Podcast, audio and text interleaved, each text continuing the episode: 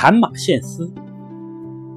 皇帝在战胜蚩尤以后，非常的高兴，于是命令手下的乐官演奏乐曲，让战士们随着音乐跳起雄壮威武的舞蹈，以此来庆祝自己的胜利。就在皇帝作乐庆功时，天上下来了一位神仙，他手里拿了两捆细丝，一捆颜色像金子一样灿烂，一捆颜色像白银一样耀眼。女子自称是蚕神。特地把精美的蚕丝献给皇帝。蚕神是一个美丽的女子，唯一让人觉得奇怪的是，她身上披着一张马皮，这马皮就好像长在她身上一样，而不是穿在身上，根本不能取下来。如果蚕神把马皮左右收拢一些，那么马皮就整个的将她包围，女子就会变成一条白色的虫，长着马一样的头，人们称为蚕。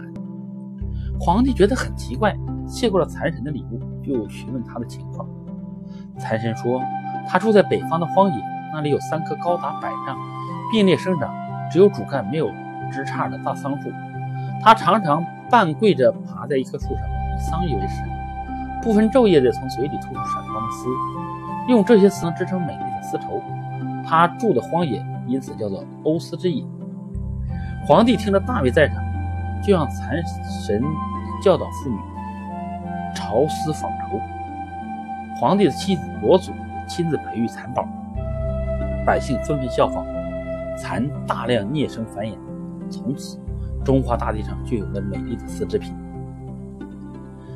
关于蚕神的来历，还有一个故事：上古的时候，有一个男子出门远行，家里只剩下一个女儿和一匹马，女孩每天操持家务，喂马洗衣，日子就这样一天天过去了。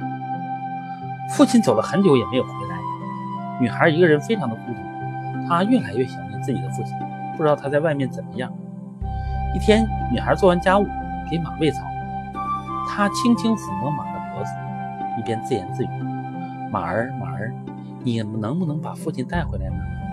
如果真的能，那我愿意给你做妻子。”她好像是开玩笑一样的说出来，可是马似乎听懂了她的话，马奋力挣脱缰绳。从马房里跳了出去，跑出院子，女孩在后面都惊呆了。马不知跑了多少路，跑了多少个日日夜夜，一直来到女孩父亲住的地方。他不停地蹭着父亲，用脚踏地，一边向来的方向伸长了脖子，不停地悲鸣。父亲觉得很奇怪，自己家的马怎么跑了出来？他很悲伤地望着家乡，他担心自己的孩子出了什么事情。于是，一刻也没有停留，赶紧骑马回家去。离家还有段距离时，父亲远远看见家门倚着一个小黑点，走近了一看，是自己的女儿。她好端端的，一点问题都没有。女孩看见父亲回来，欣喜若狂；见父亲担忧的样子，女儿赶忙说明家里一切都好，只是自己非常思念父亲。马通人性，径自去接了父亲回来。父亲见马这么聪明和重感情，心里非常高兴。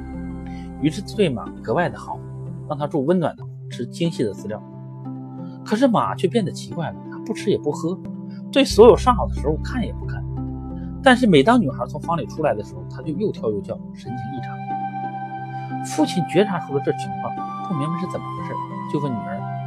女儿就告诉父亲当初自己说过的话。